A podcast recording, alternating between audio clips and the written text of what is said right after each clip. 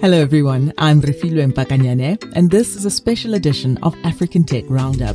While I'm certainly a new voice on this podcast, I have been an avid follower and subscriber of African Tech Roundup for many years. And on this episode, I'm the associate producer. This special African Tech Roundup episode is a taster on digital transformation on the African continent. I know what you're thinking. What a broad and ambitious topic to address the vast array of opportunities, challenges, and variables across our 54 countries. So, of course, we're going to break the topic down into bite sized insights from those people whose jobs allow them a unique vantage point to discern the digital road ahead. My guests are C-suite leaders from Africa's telecommunications industries, and I spoke to them on the sidelines of the inaugural Novacom Africa Summit, which took place in the gorgeous wineland setting of one of South Africa's oldest towns, Franschhoek, in the Western Cape. This two-day event was an invite-only gathering of African telecommunications leaders to connect, collaborate, and drive solutions in what's been termed a $100 billion opportunity for the continent of 1.4 billion people. To set the scene for how we might envision a digital transformation that connects Africa's next billion, I spoke to Nigerian business leader, technology executive, and social entrepreneur, Dr. Juliet Ehimuan. She's also the former MD of Google West Africa, whose experience includes playing a pivotal role in introducing Google products such as Google Maps and YouTube to the region. I asked her to lay out her blue sky vision for the continent. So, digital transformation, I would say, in many ways, is already underway mm-hmm. in Africa. And more and more, the digital economy, which is really the marketplace for digital goods and services, has been growing and is increasingly becoming a strong contributor to job creation, economic growth, and, and, and, GDP in our countries. And when I think about the digital transformation, we can really see that in three buckets. The first is just access. And this is, you know, uh, broadband connectivity, people coming online. At the end of last year, there were around 570 million Africans online. Mm which is which represents significant growth. In 2015, that number was it, it's actually more than double the number that we had in 2015. So in seven years, we've more than doubled the number of internet users in Africa. We have about a billion uh, half a billion smartphone users. Smartphone prices have been coming down as well. So more Africans are getting connected, which is great because that's giving them access to a lot of digital tools, platforms, and services that they can use for business growth to develop themselves and for other purposes as well. So that's one pillar, which is really around access, internet access. The second pillar is around local content development. So when we talk about digital transformation and the digital economy, it's also having a rich and diverse portfolio of locally relevant content that people can engage with. So when you think about business information online, right? African businesses online, African creative content on platforms like YouTube. We're seeing an increase in that space. We have a generation of um, African entrepreneurs that are building their businesses around digital content creation and monetizing that content on platforms like YouTube. Some of them earning up to seven figure incomes, right? And there's been a year on year increase in that. You know, when you think about the innovations that we're seeing in the tech entrepreneurship space, right, fueled by technology. So this is also in the space of digital transformation, using technology to solve local problems. So for example, you know, we know in, in a, a, lot of our countries, financial inclusion is a challenge, right? And we've seen a rise in fintech startups. These are companies that are using technology to address the financial inclusion challenge. And, you know, we see services in that space ranging from payments to savings and investment. So payments, platforms like Flutterwave and um, Paystack. Savings and investments, you have players like uh, PiggyVest and Bamboo to even blockchain, digital banks like Kuda, and quite a breadth of services. That's fintech. I started with fintech because we've seen increasing investment into the startup space in Africa. Sure. and a huge percentage of that has gone to fintech, over 40%, right? But you've, we've, we've seen that across other sectors as well, health tech, right? When we talk about, you know, health logistics, uh, remote diagnostics, telemedicine, e-commerce. So Jumia, as an example, Jumia is an e-commerce player present in 12 countries uh, across um, Africa. They were listed on the New York Stock Exchange in 2019. And in 2021, they were valued at $5.8 billion, right? We've gone from, in the last 10 years, we've gone from zero unicorns to eight unicorns in Africa. A unicorn is a business uh, valued at over a billion dollars. So examples include Flutterwave, Jumia, Andela, Chipper Cash, Fawry, and so on. So it, it's good to see the wave of growth and transformation across the continent. The final piece will be skills development. Sure. When we talk about digital transformation, we're talking about people having the skills to be able to participate in the digital economy, to be able to use these platforms and services. So from a user perspective, but also from a developer perspective, we need developers that can build apps right? So these apps I talked about that are solving local problems, we need developers with skills to build these cloud-based apps or mobile apps and, and use, you know, even emerging technologies like machine learning and artificial intelligence. And so I think it's a, it's a great time from a technology perspective. And I think, you know, following the pandemic as well, we've seen an acceleration in that drive towards embracing, you know, digital technologies and opportunities. Yeah, yeah. And you mentioned that, you know, key to unlocking those three pillars that you've just discussed is in many instances regulatory frameworks mm-hmm. that are able to foster a conducive environment. Talk me through, and let's use Nigeria as an example now. Talk me through three specific, uh, perhaps, regulations or approaches that you would like to see being implemented in Nigeria. And I'll tell you what I have in mind when we think of China, for instance, right? So we are obviously talking about Africa, mainly dealing with low to middle income countries. Mm-hmm. And when I think of China and I think of the interventions that they've made in various industries, including tech, Shenzhen, for instance, uh, being established as a free trade zone mm-hmm. and that then engendered it or enabled it rather to be able to become a hardware manufacturing hub um, and leader and they've moved on into many many other things including finance and transportation so having a long-term vision that supersedes you know, the tenure mm-hmm. of any one politician mm-hmm. is obviously key. What three things would you like to see from a yeah. regulatory and policy perspective? Yeah. yeah, absolutely. And I'll talk broadly across the region. I would say one, it's so important to create an enabling environment for infrastructure investment and growth because that's the foundational element. That's the starting point. To be able to engage in all the great things I've been talking about, we need to be connected. And so governments need to, you know, we need regulation to remove some of the bottlenecks that carriers and um, service providers experience around right of way issues. In some cases, multiple taxation. In some cases, uh, telecom assets assets being being vandalized, right? So declaring them as critical national infrastructure, encouraging infrastructure sharing, those kinds of policies so that it is more there are more incentives for investing in infrastructure growth. So that's one area to just really stimulate the access space and also, uh, you know, to provide support to entrepreneurs, right? Because it's great to see the, you know, unicorns I talked about and the, the growth in the tech startup space. But for every unicorn out there, there are at least a thousand other businesses that don't have the visit that are doing great work of in course. the space, yeah. but don't have the visibility and support, uh, to, to, the visibility and exposure to get the support that they need. And so this is another area where government can just really provide some enabling regulation. In Nigeria, for example, recently a startup bill was created, which is a positive development. And in terms of support to entrepreneurs, this is where accelerators, tech hubs, incubators really play an important role. But if you look at some statistics, at the moment in the UK, we have about 750 incubators and accelerators. In the US, it's quadruple that number, just over 2,000. Sure. In Africa, a region with 1.5 billion people, we have just 47 incubators. And if you combine the number of incubators, accelerators, and tech hubs, we're talking about a, a, about um, 643.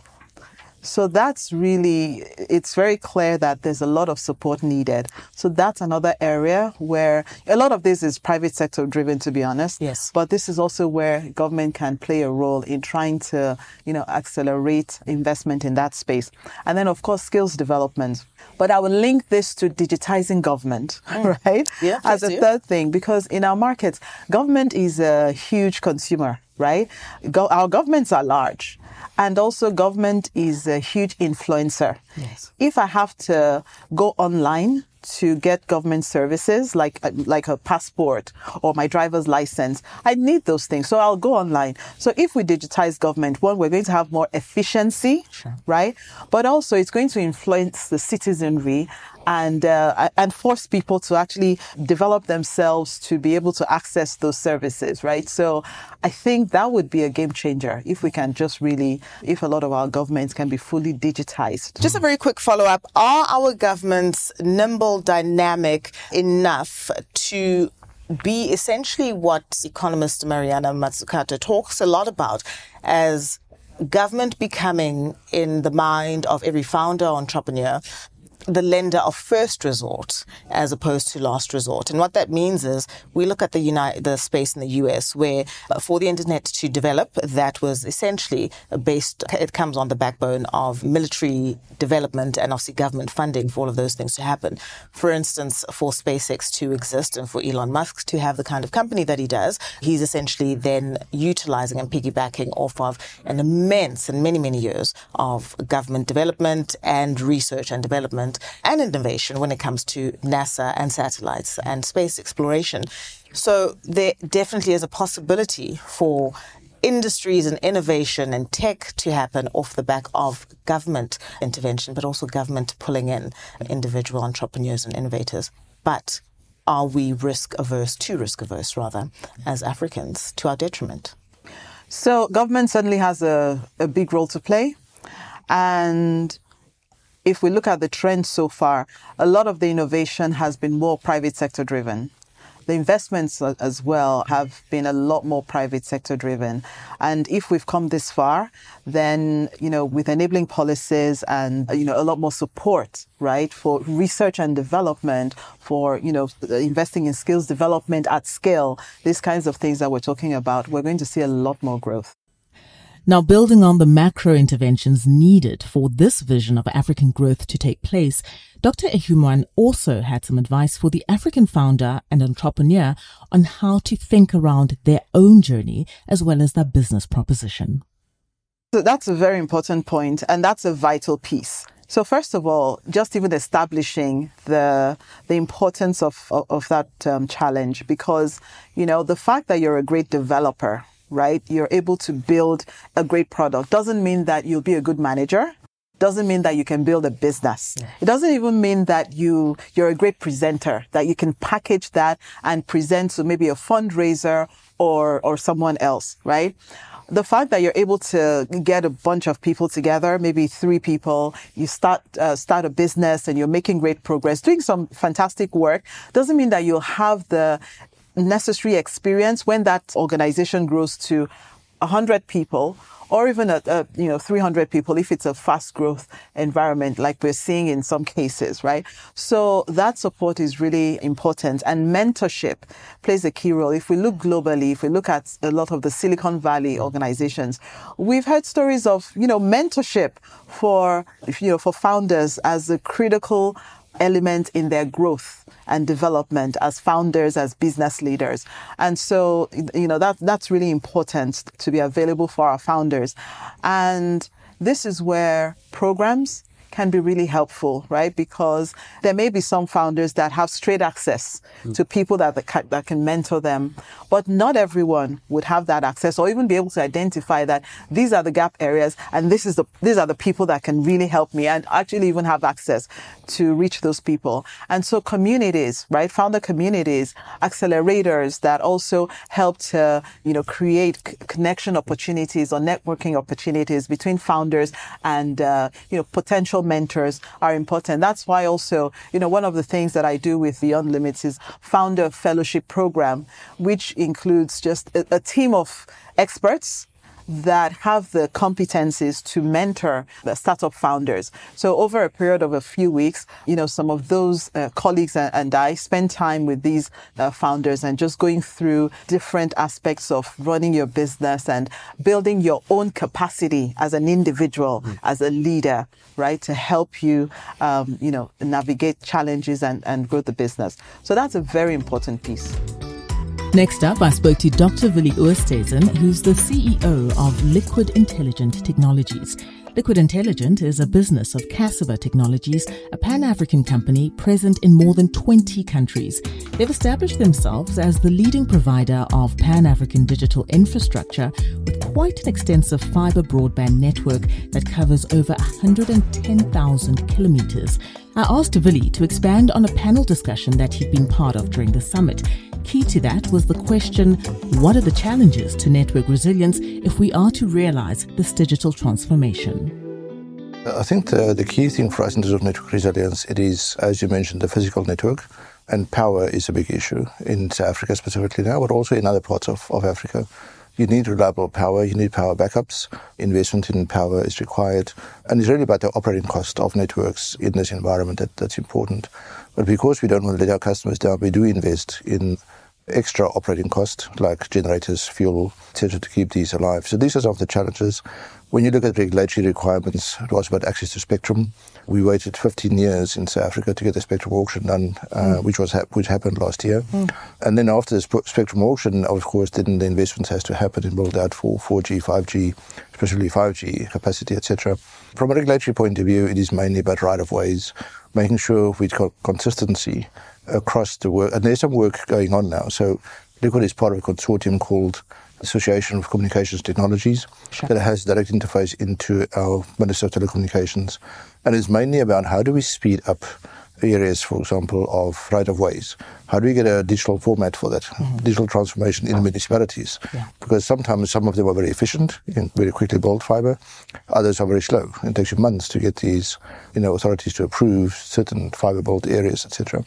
So there's a few challenges, and it's mainly about speed of execution yes. that we have uh, that will make us go faster in terms of the vision to build a network, in you know, Pan African. Something I'm quite sure a lot of founders, entrepreneurs, and people in the space would be particularly interested in is your, you you mentioned the relationships first of all the consortium that you're a part of but the relationships that you need to have with the relevant stakeholders and government in order to effectuate change which of course in this instance does benefit society at large aside from the business.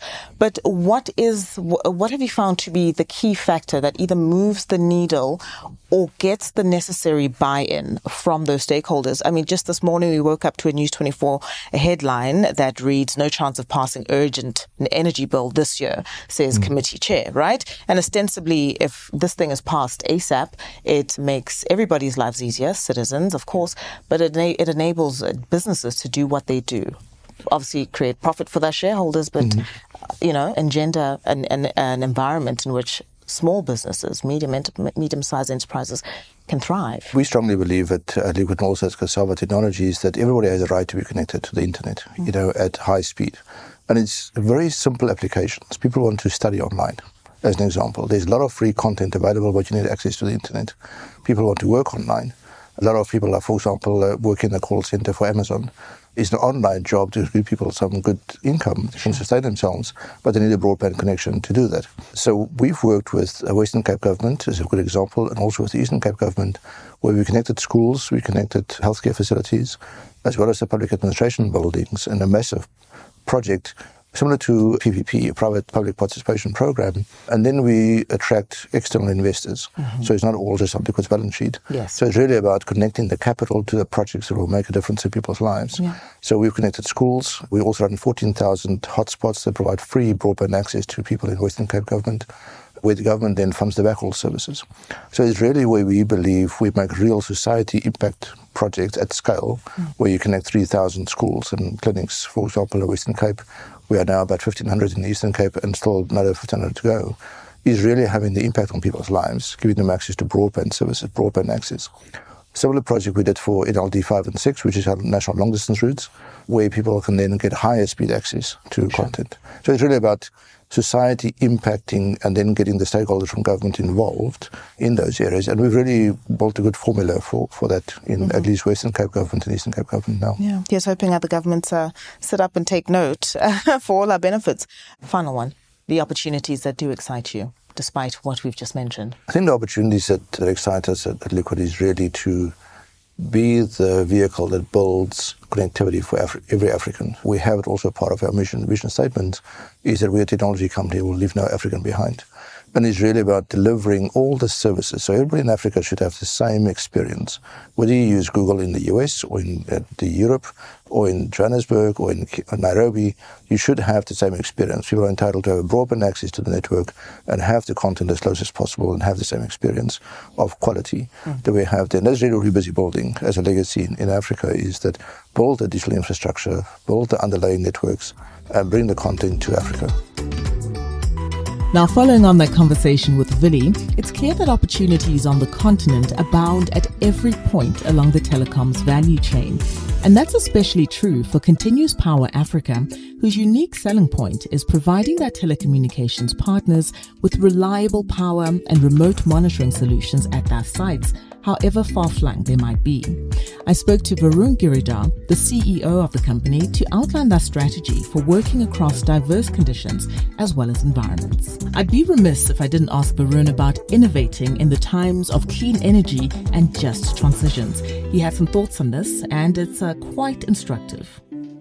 The, the company has been built up on a very long history and foundation of technology innovation. So the history of the company goes back to the late 90s when Inala was originally set up here in South Africa. Sure. This was when 2G was all the rage. And Inala had come up with a, a very clever piece of technology to monitor the the power assets and, and a few other ancillary assets as well that are installed at a 2G site, allowing somebody sitting thousands of kilometers away in a network operation center to be able to see what is happening on the site. And that sort of slowly progressed from being a monitoring tool into remote controlling of assets. So you could switch equipment on and off from a network operation center. Sure. And now, more recently, over the last, I'd say, five, ten years, it's, it's all about autonomous interventions. So where the, the hardware itself can actually control what's going on in the site. Mm. And the most recent product that we launched, which was around the same time last year, has an, a very, very intelligent algorithm that has been built in, uh, which acts as the brain for the site when it comes to power generation, power consumption, shifting of power sources, and just energy optimization in general. Sure. What we do today is still very relevant within the African context when it comes to powering mobile m- mobile telecoms and and that entire ecosystem, yeah. fixed line operators, tower companies, etc. We've gone well beyond just looking at monitoring, just looking at intelligence and optimization. We provide power solutions now. That means that we provide hybrid packet solar, wind solutions as well, batteries. You know, it's a very, very topical at this point in time, particularly in South Africa with, uh, you know, because of load shedding, etc. So, but having said that, you know, South Africa used to be right at the, the forefront of technology innovation, and, and maybe it still is, but definitely on the power side, it's seen, a, you know, a massive setback with Absolutely. what's happening with Eskom. But that doesn't take away from the fact that there's a very strong technology backbone within this country where people are very focused on, on solving complex problems within the space that are relevant to the rest of Africa as well. Talk to me about your own research and development process at Continuous Power, what that looks like. What is your approach? What is your view? If I think of a typical phrase from a Silicon Valley tech bro, sorry to do this, you might say move fast, break things. Yeah. You know, iterate, iterate, iterate. But in terms of the, I guess, the, the utilitarian sort of phrase yeah. in-house, what is your what is your approach? Typically what happens is that we do our internal R&D. We've got a, a head of engineering. It starts off with a head of R&D who comes up with an idea or a product, does a bit of lab testing. Then it is it's it's basically socialized with the customer that we think it's most relevant for, and then we get some feedback. Comes back comes back to us as a more kind of finessed product from the head of R&D, moves on to the head of engineering. Sure. And the head of engineering is then responsible for commercialization. So he is responsible for how the manufacturing process is going to work, what exactly the component sourcing needs to look like, and that he works with the head of R&D. Mm-hmm. And then, you know, what needs to be done from both a hardware and a software perspective, because we are a, a hardware technology company, which means that we do both hardware as well as software.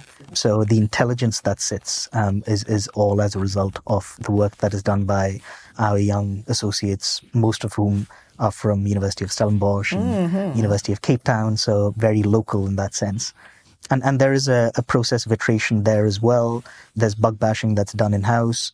And then it's finally, there's functional testing that's done in house, and then we implement it. So there's a long process.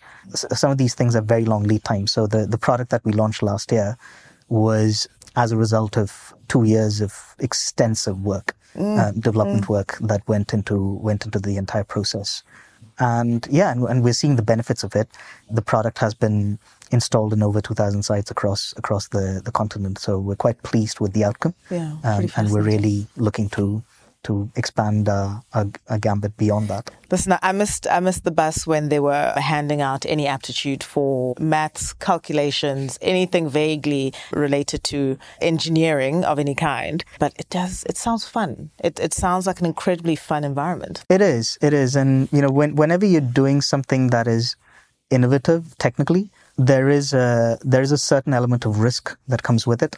So we have a group of people that, that enjoy that, that process of, of innovating, but they also understand they're very responsible when it comes mm. to understanding the, the risk side of things. So we're, we're very conscious that we should always mitigate any risk when it comes to product failure, which is fundamental to a business like ours. So we, we try and do that to the extent that we can. Sure. And, you know, I come from a, a finance background. So I'm, I'm, I was trained as an investment banker, qualified as a chartered accountant. So I come from a very different world. But the more I interact with our team as well as the, the entire ecosystem, it, it gives me a lot of confidence that technology is what is really going to to change the the face of the industry from both an efficiency perspective Sure. as well as from the perspective of growth. Expand on that for me because I, I guess my, my next question w- would have been exactly that. What are the, the various sort of developments or areas of research or interest that you're particularly excited about in terms of that potential for perhaps the sector at large, but specifically for uh, Continuous Power Africa? So uh, one of the things that we are working on at the moment is the incorporation of, of machine learning algorithms into into what we do. So we have a, an energy sort of edge based intelligent controller that has very smart algorithms that are programmed into it, which allows for autonomous balancing of power systems essentially.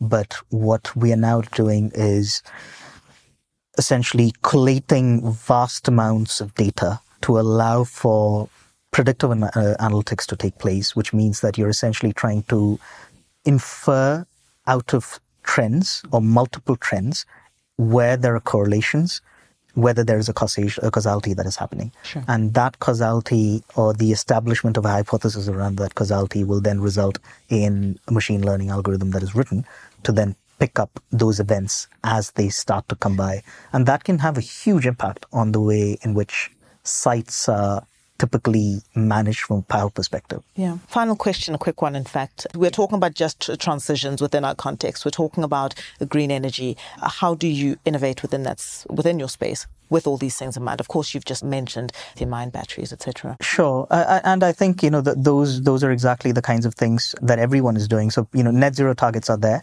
The likes of Orange, American Towers, they all have they've all signed up to 2050 net, net zero targets. So how can we support these organizations as being part of the supply chain to get there?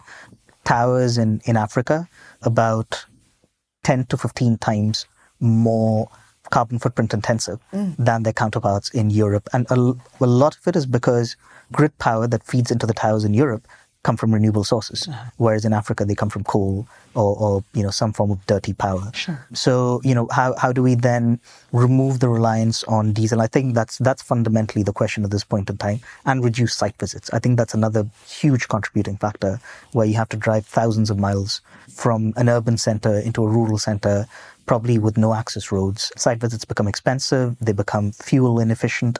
How do you reduce that as well? That's something else that we're working on. How do we bring features that increase automation on site sure. without the need for human intervention? Yeah. So I think those would be the two areas that I can really see a direct impact yeah. that we bring about.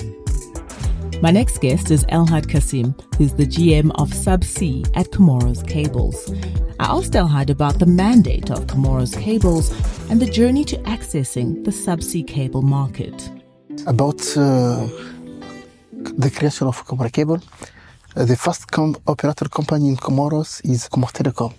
And then when uh, the first uh, subsea cable arrived in Comoros, landing in Comoros in 2010, mm-hmm. EASSy Cable, is Comores Telecom who managed this cable.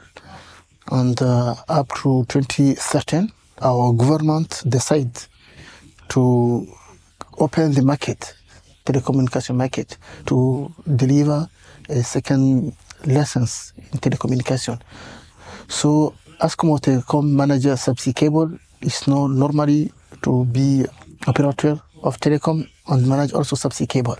So the government decided to share the company to have a company who just to manage the infrastructure of subsea cable and another company to manage just telecommunication and mobile telecommunication.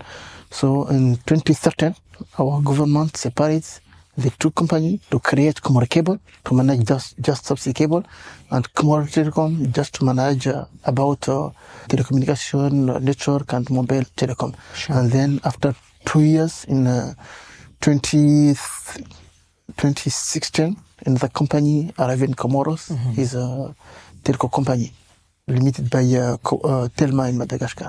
It's now the second company in the Comoros. Fundamentally, you, what you've set yourself up, or what the goal that you've set yourself up for, is to transform or to use ICT as a lever for socio-economic development in the country.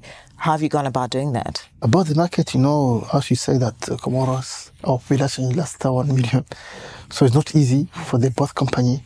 But uh, you know, if there are a competition, every company would like to make more about this because uh, there are some time that uh, the market is beginning to, to decrease. Mm. So the regulatory company, regulatory agencies that uh, managed by uh, the government decided to have some reglement to growth the market and the economy. Mm. And then now is it's perfect. Yeah. Because uh, everyone work, and then we have uh, um, a, a important population in French mm-hmm. that every year they come in Comoros to grow the Mm-hmm. the population. Mm-hmm. So it is. Further to that question, you say the vision of Comoros Cables is to make the Comoros a hub of broadband connectivity. And you speak to Comoros' geopolitical and strategic positioning. Just explain that for me and uh, how it is that you want to leverage that. What what makes it? What makes Comoros uh, placing and positioning strategic? Yeah, of course. That uh, we have this idea, this purpose, to become the hub of uh, interconnection mm-hmm. because uh, Comoros is located for the the perfect place for the geopolitical uh, places. It's located uh, middle of Africa. We have uh, what can I say? As uh, we say in the beginning, that uh, Comoros is located in uh, Mozambique Channel. Sure. So we have the possibility to connect in the Asia mm-hmm. and the north of Africa, go through the the Europe Mediterranean Europe, and also we can also connect it for the south of Africa, as there are many countries in South Africa. So the position now, if Comoros, we can have more cable, and then we can do uh, the connectivity for the uh, the country would like to go to, or the operator would like to connect to Asia or Europe or the, the, the east of Africa. So would like to to enjoy the, this position to to become the hub of uh, subsea cable. Sure. Talk to me about where you stand right now on your way to that goal. How far have you come in terms of reaching that vision or making it happen? Yeah, now uh, when a Comoro cable is created, we are not just one cable. This is EASSy cable. This is first uh, uh, subsea cable landing in Comoros, and then after three, after five years, another cable. This is a region cable called the uh, Flaring cable. It connected sure. the uh, Indian Ocean islands, Madagascar, Mauritius, La Réunion, and go through to, to Kenya. See the second cable, and now since the beginning of this year, another cable, new one is 2Africa cable, is handling in Comoros in the beginning of this year, and we have also other projects about the subsea cable to develop infrastructure cable for the, the region to become the, the hub of sure. uh, Can you expand on those other projects? No, uh, for now the, the, the project that we have we would like to connect some cable in the area like uh, Mozambique and uh, Kenya and also Tanzania. This is uh, the country is uh, around us, and then can have one cable that we connected the country that we have not uh, the sea. Yeah, who need more capacity. Like uh, like Rwanda, like Bujumbura. Mm-hmm. So I have some discussion now at the UK from Bujumbura would like to have more capacity in the region because they have not they have not the access in the, the sea to have subsea cable. So we have to have uh, some project for them to connect a cable between uh, the region of the east mm. of Africa. The landscape right now in Comoros Islands, in terms of internet penetration as well as access. What does that look like for the average citizen in Comoros? No, for us, before before that, they have just Comores Telecom. The internet is very high, mm-hmm. but after the arrival of second company, you know, in the competition, every time the the price uh, be be down. Okay, we decreased, yeah. Yeah, yeah it decreased, of course. Mm-hmm. So since arrived uh, the second operator in Comoros, and then Comoro cable have more cable. Mm-hmm. if we have more cable, the price be be decreases. Mm-hmm. And then Comoros, as this is a four island, we developed also the infrastructure to connect the four island with a subsea cable. Sure. So all the the the islands have network, have access for internet. Mm-hmm. Everyone can can connect it by internet and uh, 3G, 4G mm-hmm. for anywhere we are. Mm-hmm. All right. Thank you so much for your time this morning. I yeah, really appreciate you. you sitting down with me. I'm truly inspired by the ambition and the drive of the small island nation, and I do love the story of the underdog. We'll be closely following the ambitious journey of Comoros Cables and tracking how and if ICT can become that social upliftment tool that the country hopes it will be. That's it for the special edition of African Tech Roundup.